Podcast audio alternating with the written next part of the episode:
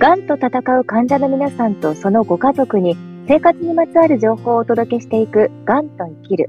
お話を伺うのは国立がん研究センター東病院がん相談支援センターの坂本鳩恵さんです。よろしくお願いします。よろしくお願いします。坂本鳩恵です。ご案内は私、小賀良子です。今回のご相談は千葉県でがん治療中の40代の男性からいただきました。通院で治療を続けていますが、職場や知人から入院して治療を受けなくてもいいの？とたびたび聞かれるので、もしかしたら本当は入院して集中的に治療を受けた方がいいのか心配になります。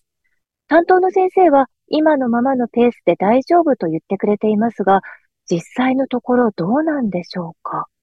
ということで、あの、坂本さん、ね、このご相談の方は通院のみで治療を続けてらっしゃるということなんですが、周りから入院しなくていいのって言われたら、ちょっとね、ドキドキ不安にもなってしまいますよね。うんうん、あの、がん相談支援センターにもこのようなご相談っていうのはありますか？そうですね。やっぱりこう、この方と同じように、通院治療でやっていきましょうって先生から言われて、それが当然だと思って受けていたら、例えばその職場の上司から、家にいるんだったら出勤できないのって言われてしまって、すごく戸惑っているだとかですね。まあ、一方で、お年代的に、例えば高齢の方、あの、70代、80代で抗がん剤を受けているような方だったりすると、抗がん剤を受けた後に、少し数日経ってから、例えばお熱が出たりだとか、下痢応答っていうのが強くなったりっていう症状が出たりしたときに、ぱり一人で家に行って、そこから先生に連絡をして、また、あの、臨時で受診するとかっていうこと自体が、とてもこう不安だし、負担も大きいので、ずっと入院させてくれるとありがたいんだけど、難しいんでしょうかっていうような、まあなんかいくつかの側面っていうんですかね、からのご相談がありますね。えー、あのー、まあね、なんとなくのイメージなんですが、通院よりも入院の方が、やっぱりこう、手厚くいろいろしていただける、手厚いというイメージ持ってしまいますが、どうなんですか？やっぱりそんなことはないんですか？もちろん入院の方が必ず24時間医療者の目とまあ、その何か少し体調の変化があったときに、まあ、少なくとも患者さん自身は移動せずに、あの、医療者側から、あの、すぐに、数分後とかの単位で、そうですね。ね、サポートを受けられるっていう意味ではいいかもしれません。はい。こういうふうになった、比較的外来中心の医療にシフトしてきたのは、もちろん背景があってですね、はい。今から20年ぐらい前だ前だったと思いますが、外来通院治療センター、今、がん診療連携拠点病院であれば、基本的に外来で抗がん剤の点滴を受けられるスペースっていうのがもう、どこも備わっているんですけれども、外来で抗がん剤を受けたとしても、点滴の抗がん剤を受けたとしても、その副作用がですね、十分、あの、一定のパーセンテージで十分安全性が担保される。また、あの、体調の変化があった場合もですね、あの、きちんと患者さんが例えば7度5分以上熱が出たらきちんと病院に受診をしてくださいとか、うん、そういった形で自己管理、こういう抗がん剤の副作用がこうこうこういうことが起きたら、病院と連携を取って、あの、迅速に受診をしていただくっていうことの、あの、ルールを守っていくことで、そういうふうに安全に治療が、あの、実施できるだろうっていうような検証が行われた上で、あの、外来中心へのがん医療にこうシフトしてきたっていう経緯が実はあります。あの、それまでの抗がん剤の治療って、やっぱりこう、外来で、やっぱり医療者の目があってじゃないと、要は24時間観察をしていないと、重篤な副作用とかが起きかねないっていう前提があった。でもその安全性がある程度こう担保されるようになったので外来にシフトしたっていうことも、ちょっとこう背景としては知っておいていただくといいかなと思っています。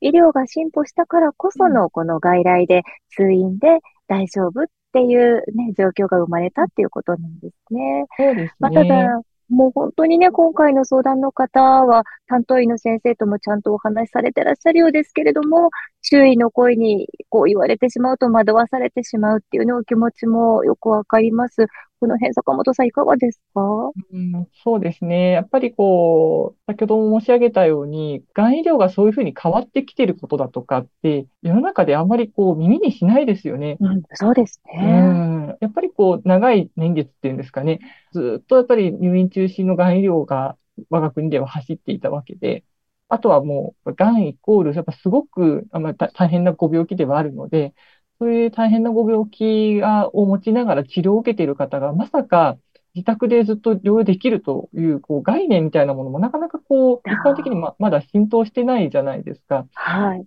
ね、やっぱそこはすごい難しいとこだなと思うんですけども、やっぱりそこも、そういう点についても世の中でもう少し広く知っていただけるといいなと思ってます。うん、あの、多分お相手の方も全然こう悪気はなく、あの、入院しなくていいのって心配してくれてるんだと思うんですけど、やっぱりさっきも申し上げたように、その、その心配した言葉自体が、この、まあ、この方が、の、まあ、細かい文脈はわからないにしても、あれ、なんか家にいるのっておかしいのかなとか、あと、さっき私が申し上げたような、こう、職場の方から言われることで、いや、あの、もちろん外来で受けられるような治療になったとは言っても、やっぱり副作用はあるわけで、仕事に行くだけの余力はない。まあ、自宅療養が可能っていうだけで、えっと、職場に行く余力はないにもかかわらず、そういうふうにこう、家にいるんだったら出勤できないのとか、いろいろ言われてしまうことで、こう、自分がまるでこう、怠けてるんじゃないかとかですね。うん、そういうふうにやっぱりお感じになったりっていう自責の念を感じる方もいらっしゃったりするので、まあ、そういう方が少しでも減るように、まあ少しこう、あ、がん医療のあり方って変わってるんだなっていうことを、うん、あの、一人でも多くの方が知っていただくといいなって、あの、思っています。うん、いや、本当にそうですね。周りの正しい理解っていうのは欠かせないですね。うん、あの、坂本さん、そもそもなんですが、あの、入院が必要な治療、そして通院できる治療っていうのは、それぞれこう、何がどう違って、そういうふうにこう、分かれるものなんでしょうか？まあ、あの、ものすごい初歩的なことでは、まあ、皆さんイメージできるかなと思うのは、あの、当然、オペとかだと入院しないと難しいです、ね。そうですね。そうそうで、結構境目になるのが、あの、入院でやるものと外来でやるものとちょっと混じっているのが、抗がん剤治療なんですけども、先ほども申し上げたように、これ結構あの、レジメンって言って、あの、お薬によって、ある程度こう決まっています。はい、あの、やっぱりその、副作用の状況っていうものが入院で観察をすべきだろうというふうに分かっているものに関しては我々の病院でもやっぱりこう入院が前提です。それが一つですね。あと、こう、あるお薬なんかは、まず初回の抗がん剤の時は必ず全員入院をしていただいて、その方のこう体調の変化っていうものを見させていただいた上で、その後の治療を、継続した治療を外来でやるのか、やっぱり入院でやるのかっていうふうに見定めていくようなものもあったりします。このあたり、あの、やっぱりこう、まあ、抗がん剤治療っていうことで、ひとくくりにやっぱりきっと外来に違いない、きっと入院に違いないと言い切れなくなっているので、あのできる工夫としては、これから治療をするんだけども、抗がん剤治療になると思いますって先生に言われた時点で、ぜひそれは外来でやるものですか入院でやるものですかまた、頻度はどれぐらいですかっていうようなことをお聞きになるといいと思います。そうですね。うんあと、その、どういった副作用が出やすいかっていうことに関しても、やっぱりお薬によって全然違うんですよね。まあ、病院によってやり方は違うと思うんですけども、例えば担当医がそのまま、あの、よく出やすい副作用だという話と同時に、もしこのお薬をやるんだったとしたら、こうこういうことが出たときに、症状が出たときにはすぐ病院に連絡をくださいっていうような、重篤な副作用に結びつくような症状が出たら連絡をっていうようなことのこう決まり事も説明をしてくださるので、そのことを、まあ、ご本人と、まあ、ご家族が十分に理解をした上で治療に備えていくっていうことはお勧めをしています。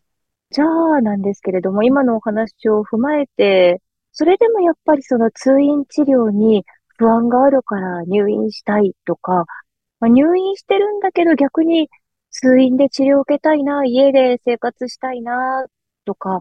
その希望を言えば通るものなんですか、うん、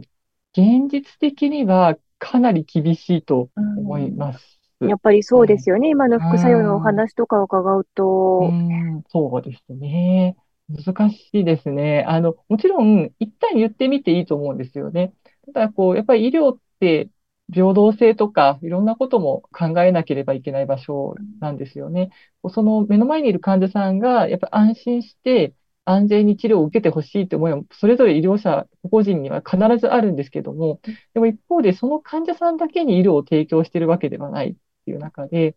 あの、どの患者さんを優先して入院していただくかっていうときに、やっぱ平等性っていう観点からも、やっぱ物事を考えなきゃいけなくって、やっぱりこういろいろとその観点から見て考えたときに、あ、この患者さん本当にこう入院したいっておっしゃるけれども、やっぱりそ、あの、重篤な副作用につながるようなものは今のところ出ていないし、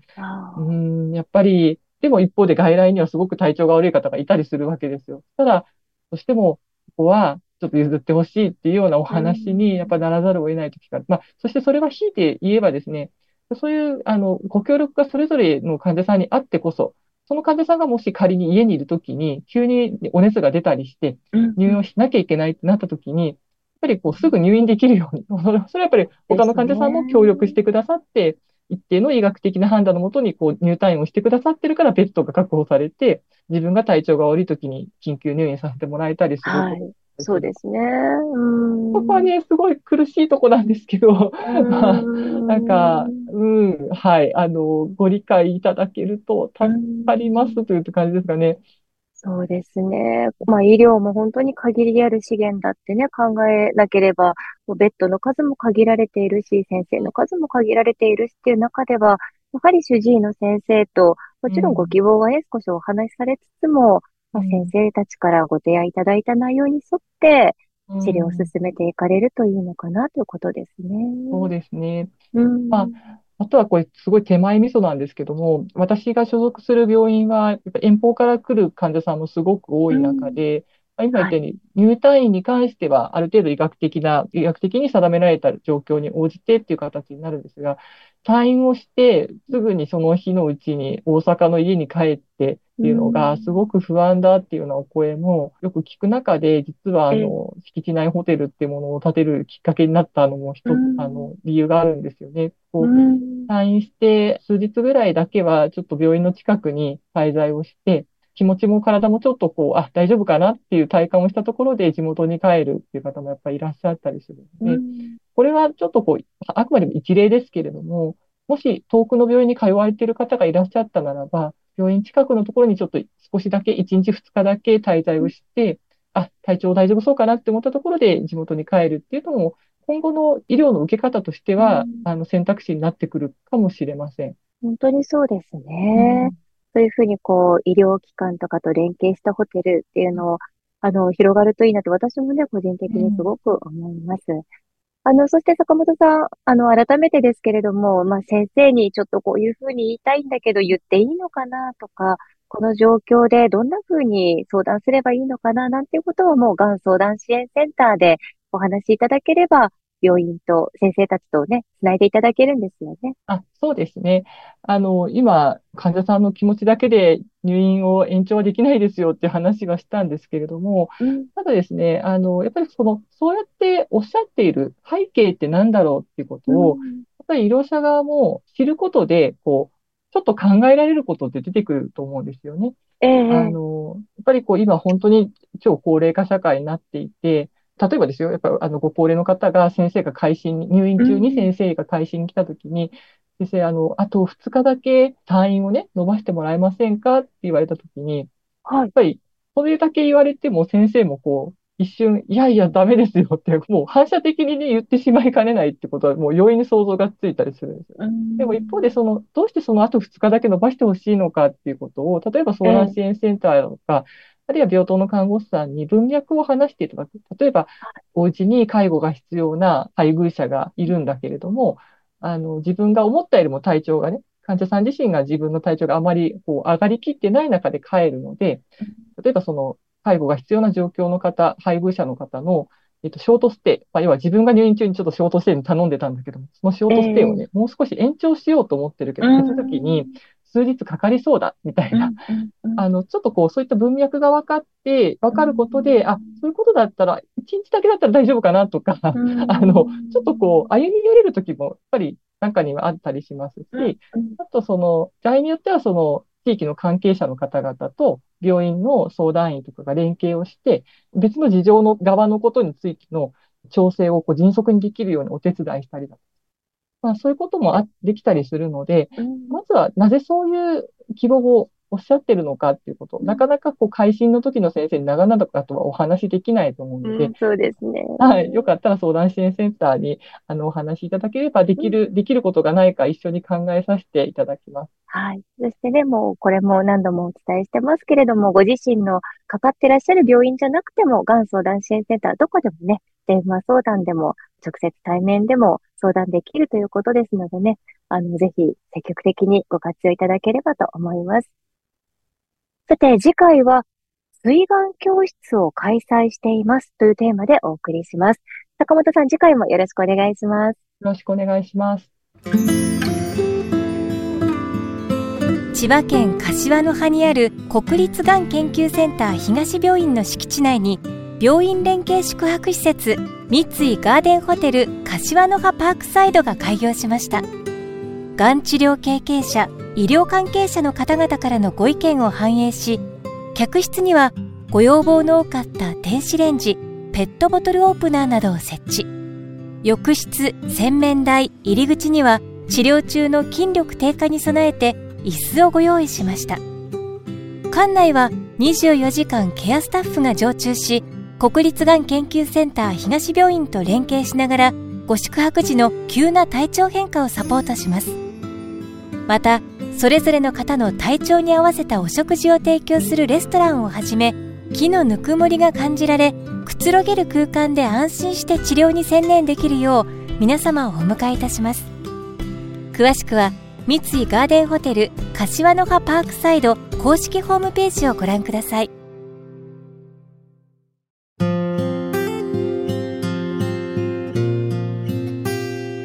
がんと戦う患者の皆さんとそのご家族のために生活にまつわる情報をお届けしていくがんと生きる。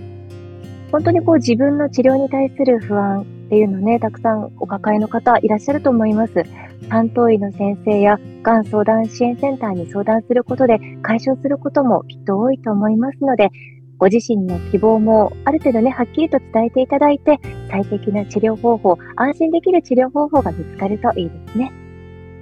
さて番組ではお聞きいただいているあなたからのがんにまつわるご相談やご意見、ご感想を募集しています。